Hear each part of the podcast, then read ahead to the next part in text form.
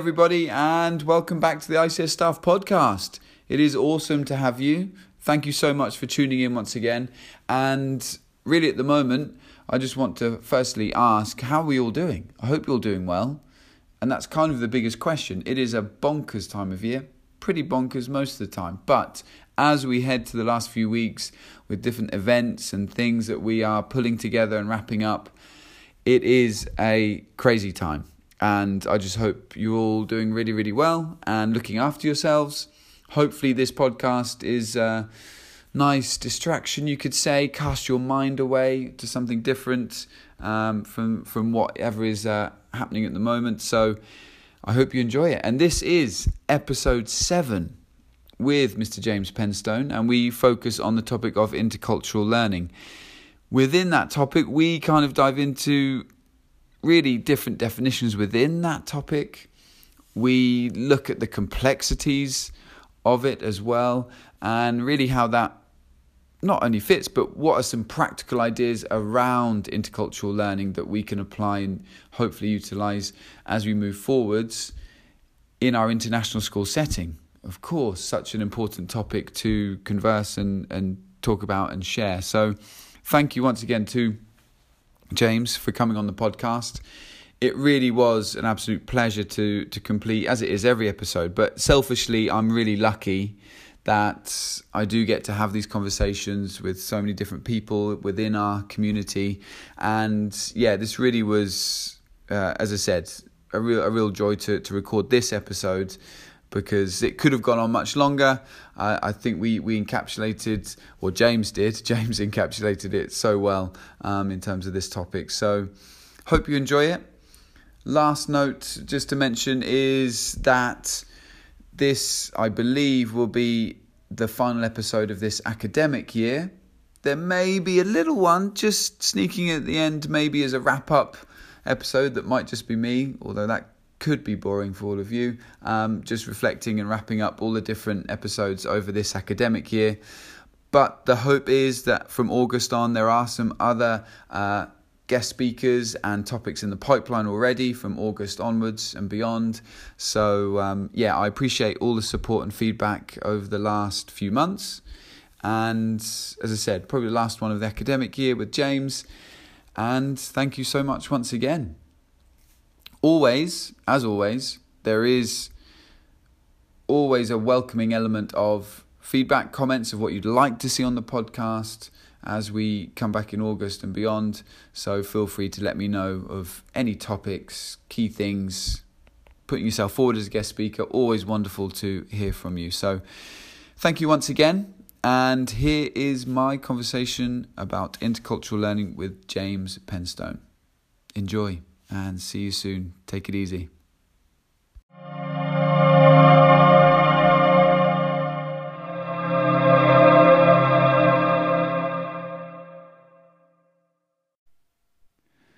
Hello and welcome to the next uh, podcast episode for the ICS Staff Podcast. Welcome. Thank you for tuning in once again. And uh, I'm very fortunate to have on the podcast with me this time around Mr. James Penstone. Welcome. Well, thank you so much. And hey, thank you for putting this together. It's really exciting. It's actually exciting to be the recipient of the Phil Miller podcast experience. so, but thank you for doing this. I, am genuinely excited. Oh, that's awesome. I am too. And thank you for coming on. I appreciate that. Um, so, our topic for today is we're, we're looking at a, a really, you could say, complicated, multi dimensional topic as our podcast of intercultural learning. Mm-hmm. And we're going to dive into that after our first intro uh, elements first. So before we get to that, just in general, how how things gone? I mean, we're still, even though restrictions are, we look like we're getting to the end of the tunnel in yeah. a way, yeah. but there's still that, I suppose, a residual effect of this pandemic that will last long term, obviously. But what has been kind of a big impact or effect, whether it be professionally or personally, out of this pandemic time? Yeah, I mean, for me, probably there's two things that really stand out. So first of all, and I, have said this in a, in a few contexts before, we've had to be really flexible. And you know, the, the idea of a planning time frame that might previously have been months ahead, weeks ahead, on some occasions during the pandemic, we've had to pivot and turn within the space of days, sometimes even hours, to make very rapid decisions that have a huge impact on people. And I, I look back to this time last year when we were bringing students back on campus. It was about this time, wasn't Mm. it, Phil?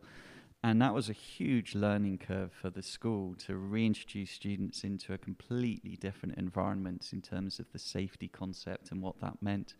But then going back even further than that, if we go back to March of, of 2020, I just remember we had an in service day and we had everything planned out to talk about assessment. And then we decided that day we needed to get ready for the reality of potential campus closure.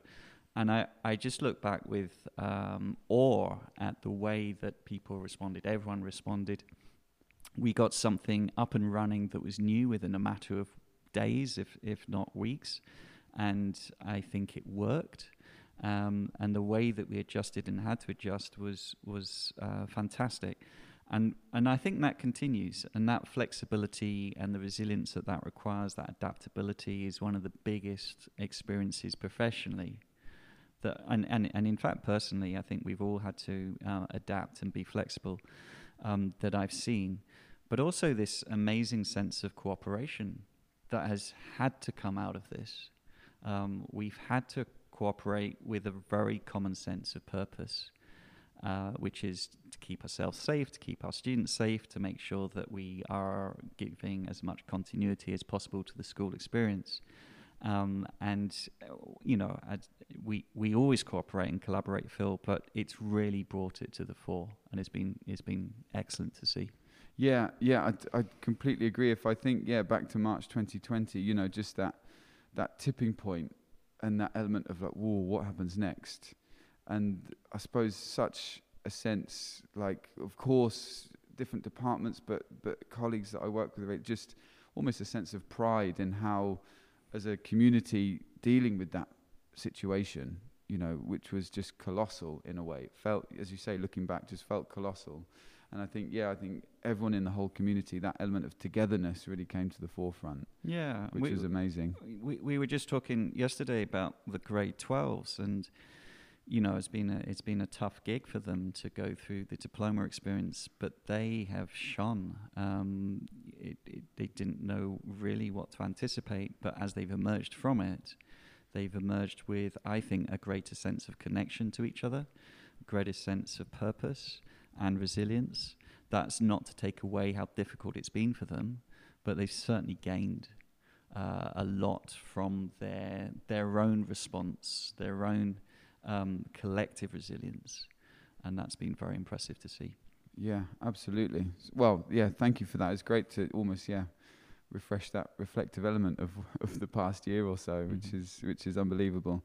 Um, in terms of overall going off a different tangent, just as an introduction to this podcast, I, I would like to also ask you one other question: is um, just more about your background, really, like your your journey towards getting into this role. And I suppose that first question relates to a very um, intense challenging role as it is, made even more challenging in current times. But before coming to ICS, if you just give, I'd like to know more about your original subject, where you Mhm. started teaching, and what kind of took you on that international path. Okay, Phil. I, so uh, the sort of pencil sketch of my career in education to date. I became a teacher in 2000. I was training in 1999. I was working at one of the largest state schools in the UK. We had from grade 8 equivalent up to grade 12 we had 2500 students so abs- uh, this is a 12 form entry school Wow. with classes of 30 and i was initially i was a geography teacher because that's what my degree was in I, I also by the way did a masters in social anthropology and i wanted to use that in some way so i ended up teaching gcse sociology which isn't really the same thing but uh, I, I enjoyed that anyway. Um, so I was, I was teaching those two subjects and a few other bits and bobs. Um, i was there for five years. Kate was working at a primary school nearby. Um, I became head of department in the last couple of years uh, at the school where we worked in West Sussex. but we both knew that we wanted to go international, and uh, we had an affinity with Thailand because we had traveled to Thailand at some point before we'd gone into education. And uh, when an international job appeared in Bangkok, it just seemed to tick all the boxes. So we transferred to a, a large school, another really large school, in fact, uh, Bangkok Patana School, which is 2,300 on roll, but that's all the way through and um, went there as, as many people do for international education for one year.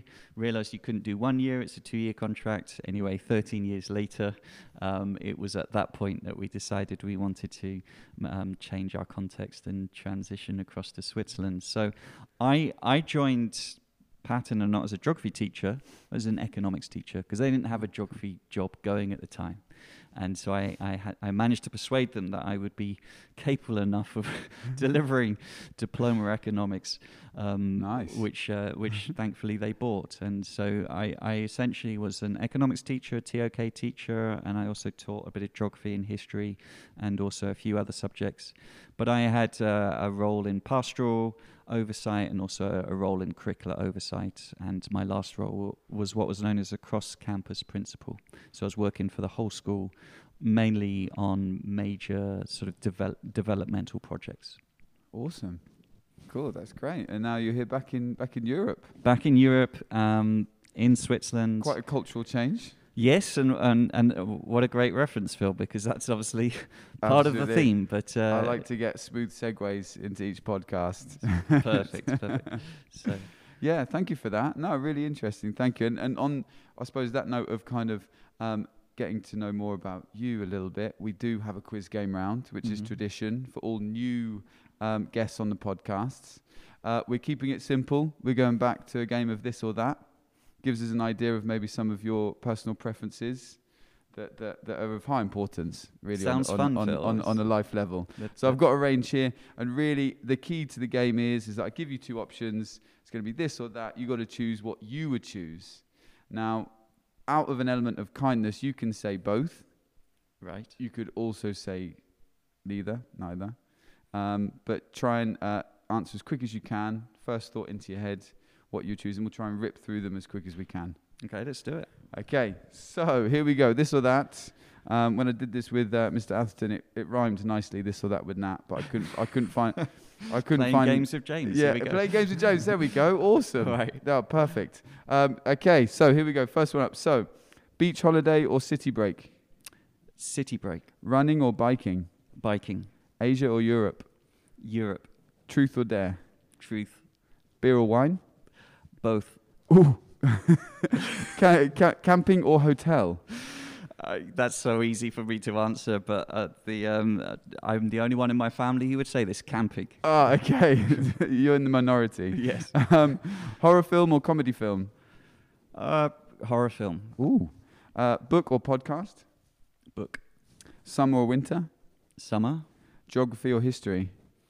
Geography. Facebook or Instagram? Instagram. Nice. Uh, rock or hip hop? Rock. I think both. I want to say both. Oh, that's a good answer. Uh, last one: uh, speedos or board shorts? Oh, board shorts, definitely. that is a good not, one. Not, not to plant any images there. No, just, no, just no, for the, um, the podcast community. Thank you very much. Yeah, we're going board shorts for that with a definitive answer. yeah, that was a very confident answer there. Yeah, uh, and some really good ones actually. Uh, thank you very much for that and You're being a, being a good sport. Um, so yeah, always nice to start on that note.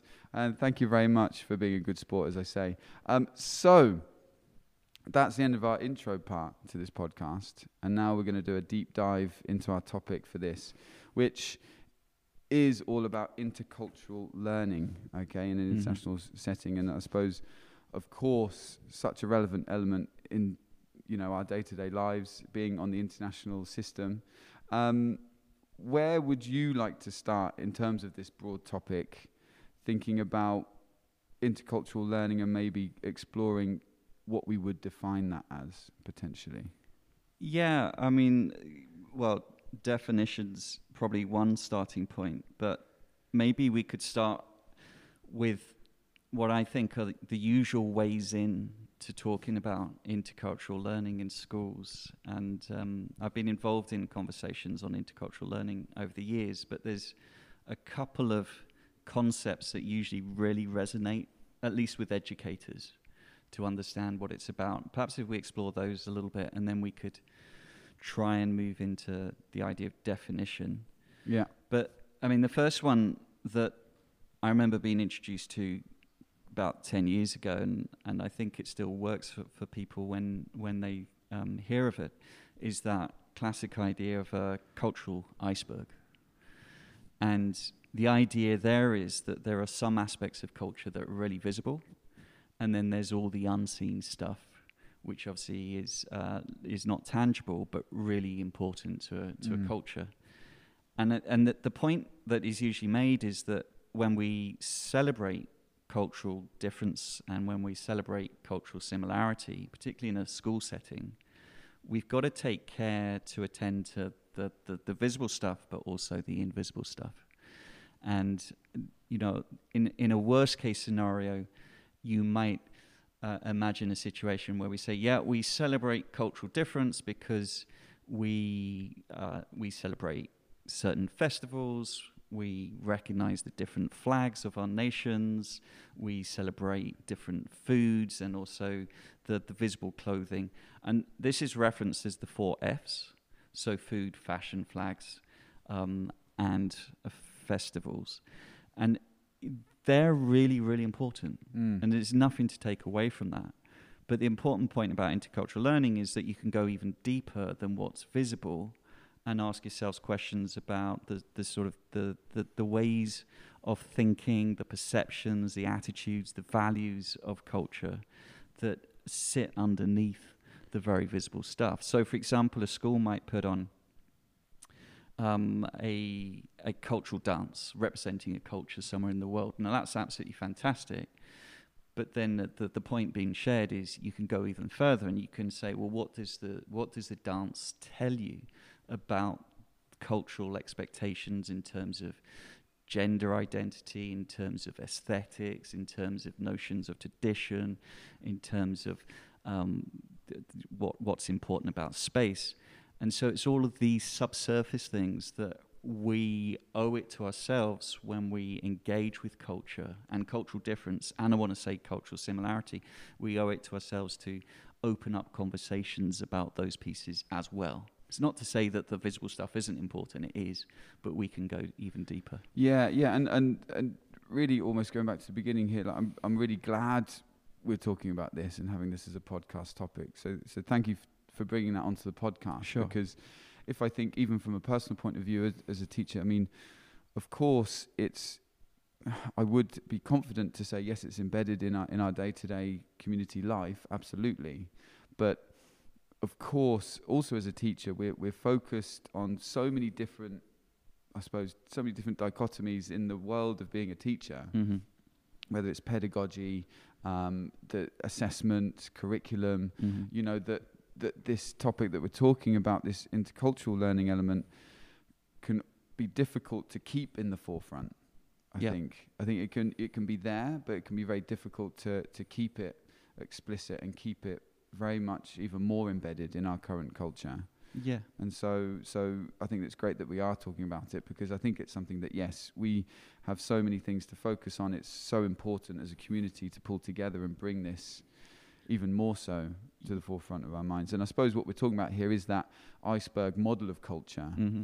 and that you know, looking at that model, talking about that that 10, 15 percent of the iceberg is Mhm. the visible element. Mm-hmm. And you've got the other 85, 90%, which is, as you say, the deeper meaning patterns and, and mental um, models, you could say. Yeah, and, and, and you know, as an international school, which is composed of multiple cultures and very dynamic cultures, it's so important to to attend to that fact. It's one of the richest elements of an international school is the uh, wonderful cultural diversity and heritage that is present and the experience that young people are going through as well as the adults in negotiating their relationship with with multiple cultures um, and so to, to give it some conscious thought and intention within what we do, I think is, is vital. Yeah, absolutely. And and and having, yeah, I suppose it's too broad of a word, but that element of awareness about that other 80, 90 percent. Mm-hmm. You know, and I, I think it's it's something that we we do kind of come across in our day to day lives. You know, as teaching in a, in our international community, but just I suppose it is a, a mindset for everyone, teachers and students. If we get down to the nitty gritty of, of, of interactions and the elements of how we work together, and, and working on that can improve um, our element of, of how we um, yeah how, how we how we really have that element of acceptance of all cultures yes on one point but how we can embrace that and celebrate that as well Yeah, no, definitely. Um, you know, I, I wanted to share another concept that is also one that I think resonates with a lot of educators in international education. And I think most of us have heard of it before, but is that idea of third culture kid. It's an idea that came out of the 1950s looking at the experience of American expatriates.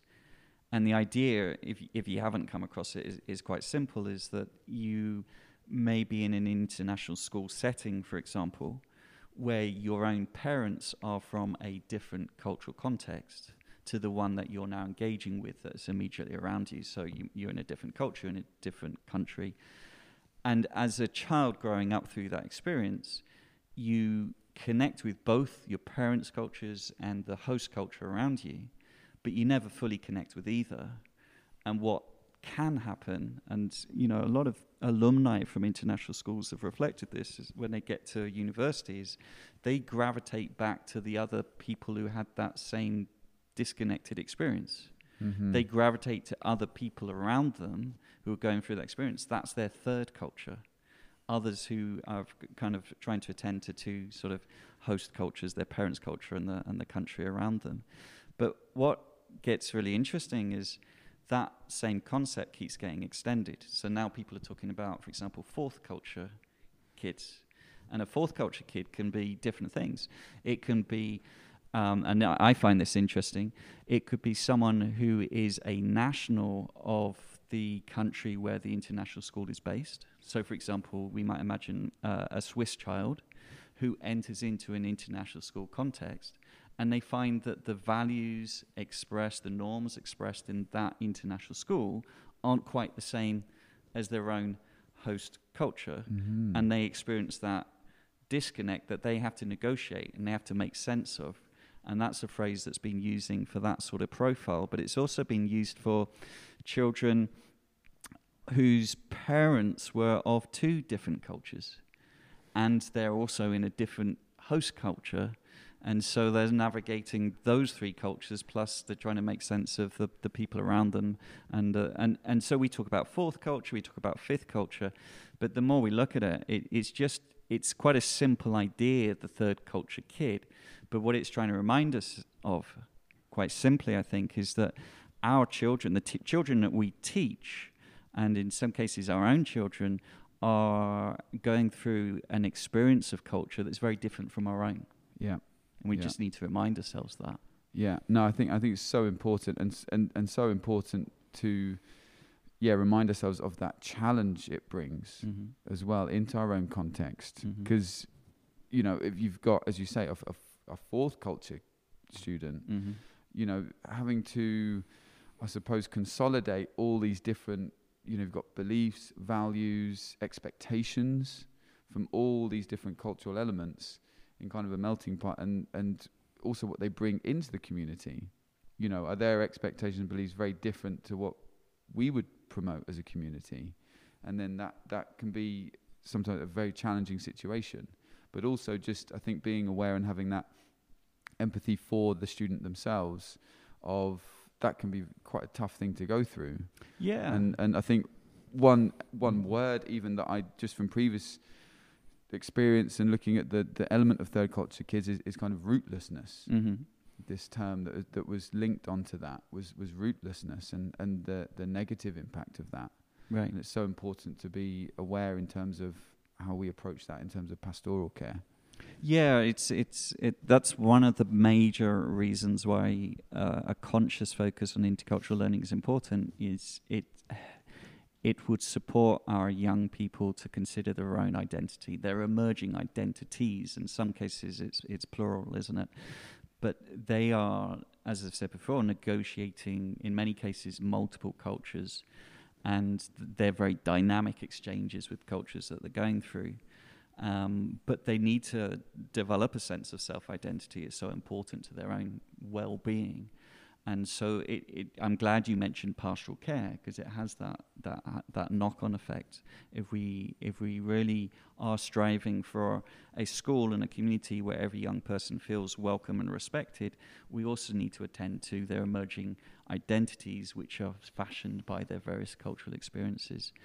And and and so maybe that's where it's useful, Phil, to talk about definitions because well, what's intercultural really simply is between cultures, right? That's that's what it means between cultures. But the the phrase that used to be used in the past was multicultural, and mul- multicultural. The way uh, people look back at that phrase now is almost this assumption that um, things are good because we've got lots of cultures coexisting but the problem with that is that there may not actually be much exchange between those cultures. And that, that's, that's the yeah. critique of the, the notion of multiculturalism is you have discrete cultures coexisting without very little exchange and understanding and exploration of similarity and difference. And so the idea of interculturalism comes about because it, it, tries to build in this idea that there will be conscious exchange of values, of ideas. It will be more dynamic. Both, uh, if you imagine multiple cultures together, they will start to um, adjust and evolve and go through a dynamic phase of development by benefiting from their exchanges with each other. Yeah. Right. But then it gets quite interesting because another phrase that's been put around now is is transculturalism. Yeah, yeah. I noticed that you shared that. You know, there's those three definitions that we're on. You know, multiculturalism, interculturalism, and then transculturalism. Yeah, and uh, tra- it's fascinating. Well, tra- transculturalism is is talking to I think what you were mentioning earlier, and that the real experience of students isn't that they're in a fixed, static culture that is having some sort of exchange with the cultures around them, but they're actually inhabiting multiple cultures simultaneously and they can go beyond the boundary. They can tra- they can almost transport themselves beyond one kind of cultural identity to another. They can uh, extend across cultures. And one way that someone once described that to me was if you know, think about the phones and the, the, the, use of phones and all the social interactions that are going on there. That's chaos. Mm. And it's really messy, complex chaos. But it is giving young people these days insights into different cultures which would never have been available before. And potentially is giving them, a, a, equipping them with an understanding of different cultures that hasn't been available before. Uh, so it's recognizing that the real experience of young people today isn't fixed into one so-called culture. And this is this is really important in international education because I think we sometimes make that mistake of saying, right, we're intercultural because look, we've got 50 plus nationalities. But you take any one child, they don't occupy, that's not their culture, is their nationality. That's an influence. But within that, that nation that they have, um, they have heritage from, there'll be many subcultures that are also having an effect on who they are, whether that's the you know uh, kind of constructs of gender, socioeconomic status, um, age, all of these other factors, ethnicity, all of these factors are also playing into cultural identity. And so transculturalism is is kind of going one up from the idea of interculturalism, but it's just trying to is trying to recognize that you, you can extend beyond cultural boundaries that are not fixed, and it is really chaotic. It's really complex, and that's the reality that you know young people are are navigating. Yeah, yeah, and I think with that element of transculturalism, there's definitely that chaos that's there, but very kind of I, I suppose deep benefits to that situation as well, because as you say, this almost like you're moving through stages of development. Multiculturalism was very much more, is very much about generally the acceptance of other cultures existing mm-hmm. next to each other or, or yeah. in one place. Mm-hmm. and so that's kind of multiculturalism on a level of okay they're just there and we're next to each other Mhm. in a way and then if we we go then towards interculturalism as you mentioned you know very much kind of moving beyond that and promoting interaction Mhm. where we, we we've got I suppose yeah that that 10 to 15 to 20 percent of the iceberg model that is becoming more prominent which is fantastic Mhm. but we're we're then promoting the, the interaction but as you say transculturalism we're then combining elements of more than one culture together Mhm. which is quite fascinating in a way, and how that works within an international school setting. And I suppose that's where we can then look at almost like the knock on effect of that Mhm. for how students operate pastorally and interact and, and, and engage, I suppose, in the community. Yeah, and and I, I think you know, despite sort of what we were just saying about it being complex, and it is, you you have to, you, you know, culture itself is an incredibly slippery word, and trying to define that in itself, you could come up with all sorts of definitions in response.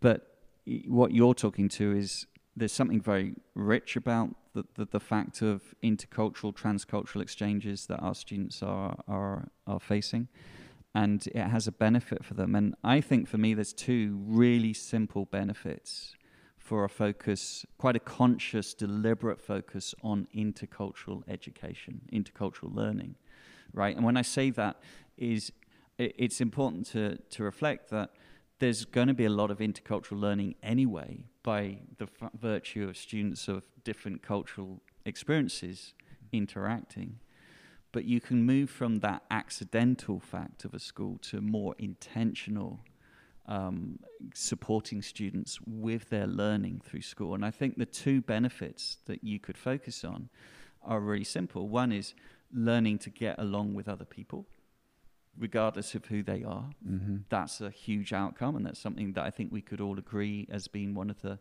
the, the great goals of, of, of education and the other one is also figuring out who they are, respecting who they are uh, in terms of their own identity. Which you know, again, it can be a, uh, it can be messy, it can be complex, but giving them that space to recognize who they are and what the, their influences are and who they're becoming. So, how they get along with other people, but also how they get along with themselves, their own identity. And I think if we give conscious space to both of those things, then then we do the young people in our care a great service. Yeah, ab- absolutely. And I suppose getting into kind of the last couple of questions or the last couple of topics for the last phase of this this podcast episode is what what we can probably really state is that this concept, this idea, this topic is really very complex. It is completely multifaceted and, and very complex. Is there any way of attempting to simplify it? I think you actually what you said there is actually spot on. I think Mhm. what you said, just focusing on the you know simplifying to those two elements Mm. um, is is crucial. I think and, and really spot on in terms of attempting to simplify it in a way. Yeah, I mean, I I, I, I did attend a, a symposium on intercultural education a, a few years back, and someone made the point that one person's intercultural learning is going to be very different to someone else's because obviously, as an individual, you're negotiating your relationship with different cultural experiences completely different ways to others. So I only share that because my simplification there might not be everyone's simplification, but for for me it works. What what you just said, you know, about it being really complex. What concerns me is that we might therefore shy away from it as Mhm. something to really grapple with, right? Uh, how are we going to have conversations with our students about culture, knowing how sensitive sometimes those those conversations can be? And I think we're at risk of turning away from it and sort of focusing on the easier stuff, Mm. celebrating the visible, and we do risk ourselves not entering into deeper, richer conversations about um, the influences that we're facing, and that, that is the stuff beneath the um, beneath the iceberg. So, so I think there are a few things we as educators can do that I hope are accessible, and in actual fact, I think we're already doing right. Yeah. So, so one of them would be to create a safe space where students can ask questions and explore questions about culture. And you could do that at any age. In fact, there are mechanisms, aren't there, in schools for creating a safe space where the teacher isn't the expert on culture, but the teacher guides the students through a process of inquiry. You can ask an open question, and you just know that you're going to respect each other's answers. And there might be different perspectives, which actually you hope there are, because this is what you're exploring when you're when you're talking about cultural influence. Um, but you, you you manage that space in a way that the students can do it. When I say safely, they should still be able to lean into the challenge of exploring different mm. perspectives but to do it in a way that they know that they, that they, they're, they're going to be respected for what they say. And so, you know, uh, in, maybe in younger years, you might create a circle time experience where every child knows that they can explore something and they can ask questions about something. And by the way, you can start getting really young children into culture by just asking simple questions like, why did your parents call you what you're called? Why did your parents call you Phil or Philip? Where does that name come from? And if you do that to a class of young children, they're then encouraged to go speak to their parents about the value of their name. And as mm. it turns out, as they explore, explore that and they, they share that with their peers, they start to get a real sense of the culture behind their name and the difference of what what inspires a uh, meaning behind a name and what that says about a particular place where that comes from. But so you create these. Going back to my point, you create these safe spaces. Older students, there's something called um, philosophy for children, which is essentially the same idea. You're sort of creating this very structured um, framework where all students know that they can lean into a question about culture, and it might be a really sensitive one, but they can do so safely. So, my argument here is not for a teacher to feel that they have to lead a conversation with students and know all the answers, mm. but just to create the right framework where, where these things are explored. And I once saw some students who were asked to bring in artifacts that represented their culture, which is brilliant, by the way and you had all sorts of interesting. Some were bringing in songs from their childhood. Some were bringing in dream catchers because they'd grown up in the far north of, of North America, where that was a significance. And children around them were crying when they were hearing the stories of why this was important to them, because they were referring to their grandparents and all this sort of thing. And it's just unlocking that space where it's okay to talk about this quite sensitive, deep stuff. I think we owe it to our students to make room for that. Yeah, I mean that's so powerful, you know. And I think going back to what you what you mentioned earlier in terms of developing, you know, and not shy, d- developing element of not shying away from it. I think it's if we really focus on the benefits, that there are actually some common goals that we actually talk about quite a lot. And one of them is, for example, empathy. Mm. You know, we always talk about oh, how can we develop more empathy in our students, or you know, and we talk about pastoral care. And, and this is such a crucial avenue for that. You yeah. know, and, and we look at different ways of doing it, and and sometimes it's it's it's just not quite in the forefront. Okay, yeah, let's actually make this more explicit and use this as a platform for developing more empathy and awareness, yeah, cultural uh, awareness. And I'm really glad you say that because that's why I think we already do it right. So the the idea for another idea with intercultural learning is to develop intercultural competencies. So it's like a, the, the kind of, I guess the buzzword would be a toolkit with which to interact, ask questions about other cultures, recognize difference and similarities. But when you look at what that toolkit involves, it involves things like being a critical thinker, being really reflective, demonstrating empathy is be right at the heart of it, being able to empathize. And that's what I want to say that's really reassuring because I think those skills you'll find running through this school mm. right the way through the ages, from our youngest learners right to our oldest learners, that, that's been developed. So again, it's a bit like the subsurface of the iceberg, but those competencies feed directly into conversations about culture, however messy or complex they might be. So I, I say that as a reassurance. I think we're in a really good place from what I'm seeing to hold conversations with students because they're they're they're, they're already being encouraged to think in these ways. Yeah, yeah, and I, I completely agree. Yeah, absolutely. We we look at, you know, how I mean I can't comment too much on primary, but I think yeah, right the way through, we we can see that definitely, and, and from a secondary perspective, looking at the PDP program and and developing those those SEL competencies in a practical sense just feeds into that. Mm-hmm. And I mean, I mean, and on where we are now in the conversation, would what would be some other practicalities that you think could embody and, and embrace that even more? Yeah, well, uh, I know that you uh, led a podcast, obviously, with Lydia on service learning, and in fact, that's critical as well for an international school. Um, if again, I was w- once at a conference with educators from all sorts of different schools, and, and the reflection came out was that the students are better at us than this. They're, they're in an international school. They're really good at kind of interacting with one another, relating to one another, navigating their cultural difference, because that's what they do. And and I agree, but the point I shared was, and I'm to, you asked me my kind of my my backgrounds, and obviously I, I shared with you that Kate and I worked in Thailand for 13 years.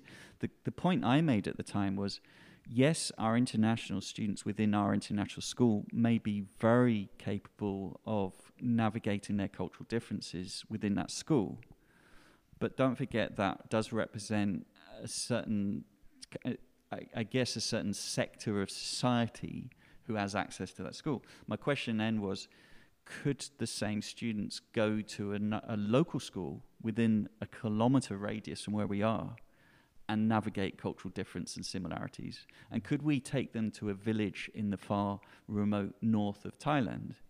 And would they be able to navigate cultural? Would they be able to engage um, with with people in the same sorts of ways. And I'm not sure that that's always something that the students are, are fully equipped to do. I believe that they can, but one way in is to is to take that idea of service learning, and to do so in such an authentic way that you are interacting with. And it, it doesn't matter whether you're in Thailand, Switzerland, any country, but you're if you're working with communities beyond your own school, and you're using the, the host country language, for example, to do so, and you're interacting with young people, old people um, on, on a core purpose, you're also equipping yourself with you know intercultural competencies in doing so. So I think really good service learning um, with the reflection that that embodies and or is, is designed to embody about what did I learn from that experience, how did I grow as a learner, as well as the impacts I've had with my interactions. I think that's all great stuff. Yeah, yeah, and and on that element of practicality, I suppose what what can also come from that, which I suppose we experience through Round Square and the service Center that we have, but tagging on to that, it's that element of student voice and participation on, on what that could or should look like as well. Yeah, yeah, definitely. Uh, I, yeah, thank you. I think that would probably be the last last key thing th- that we could talk about as a way of deepening intercultural learning. If we're going to Uh, start to go even deeper in our conversations and our learning experiences for students, we need to bring them on board. We need to we need to get their feedback what sorts of conversations do they want to be having? What sorts of cultural questions do they have? What do they find difficult? What are they grappling with? You know, talking about the chaos on their phones and the, the kind of interactions they're having virtually across cultures. What's this causing them to um, have concerns about? Or what do they want to explore even further? And so I think if you if you're going to be really authentic about creating space for intercultural learning and exchange within a school, you definitely need to consult the students about what their current, where their starting point is and where they want to go with things. What do mm. they want to learn more about? And I suppose what, what they also can can express in terms of feeling safe as well. Right. You know, what does that environment look like for them, and and how that can have an impact on the conversation. Right. Which I suppose yeah is is really beneficial and so important to, as you say, have have that ability to enable the student voice into that conversation. Sure. So yeah. no, that's that's excellent, and I suppose yeah, that's that's amazing. You know, in terms of those those key elements of the practicalities of it, and I suppose just for me personally, just keeping keeping that going is is really in the picture. You know, always is, but I think it's been really, really just fantastic to talk about this topic and Well, thank you, Phil. I mean, I, I think I, I, I love this topic. I think it's really so, as I said earlier, for international education, it's one of the things. It's it's one of the greatest outcomes of that experience for students. Um, so we we we we are doing so much towards it. I mean, that's one message I want to share. Just by and certainly at ICS, I see it. There's lots of considerations of culture and identity and how they develop um, as young people with these experiences. But I think it's such a rich resource, the fact that we have so many different cultural experiences, that to to give it purposeful space is is a is a great ambition. Yeah, and I think it's also that we also have a very culturally diverse faculty as well. Right. You know, and we, we have everything in place, yeah, to just express that and utilize that definitely. And it kind of reminded me um, from one one lecture I had, one master's lecture for one unit. We were talking about um, intercultural learning actually, and it was, and she gave this this concept that every single person within the community, we always have this invisible knapsack on our back. Mm-hmm. As a, as a cultural element, we all have our own invisible knapsack, Mm-hmm. which has all these different elements, and whether it be artifacts or background information or objects that really represent who we are and our culture and as people. Mm-hmm.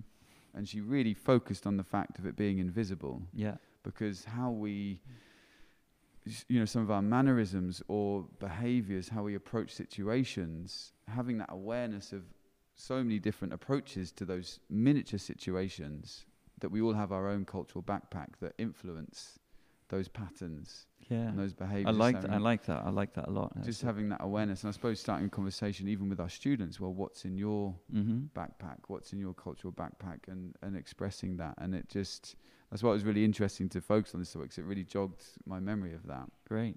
Sure. and I, I remember some of the other people in the class were like what is she going on about like well this this was a few years ago this was this wasn't that recent but she was like yeah she's talking about all this concept of yeah carrying this knapsack and and it was just amazing to look back on it actually how she was just so on point yeah. and, and you know and, and it's it's something that has kind of I suppose stayed with me even though it did jog my memory but um No, it's really cool. I really like that analogy, and anything that's just kind of opens up thinking about uh, our our cultural heritage and experiences that are changing all the time. And I keep wanting to emphasize, I think, in intercultural education, it shouldn't be about emphasizing difference, although that is important. It should also equally be about identifying similarity um, of experience as well. So this has been really cool, Phil. Really Yeah. enjoyed it. thank you so much I've I've absolutely just thoroughly thoroughly just enjoyed it it was just real a real pleasure to have you on the podcast and I think the beauty of it is that it just extends across the whole school as well you know this this topic so it's been a really important conversation so thank you very much for coming on Thanks, thank you, Phil. Thanks for having me. and uh, maybe we'll have you back on the podcast sometime soon I, I'd love to, love to be, but uh, let's make room for some other people. This is great, by the way. Keep it going. Really enjoying it. I appreciate that. Thank you so much. And uh, thank you to all of you who are tuning in and listening in. I hope you enjoyed it as well. And um, be aware of the next episode coming up. Thanks so much. Thank you.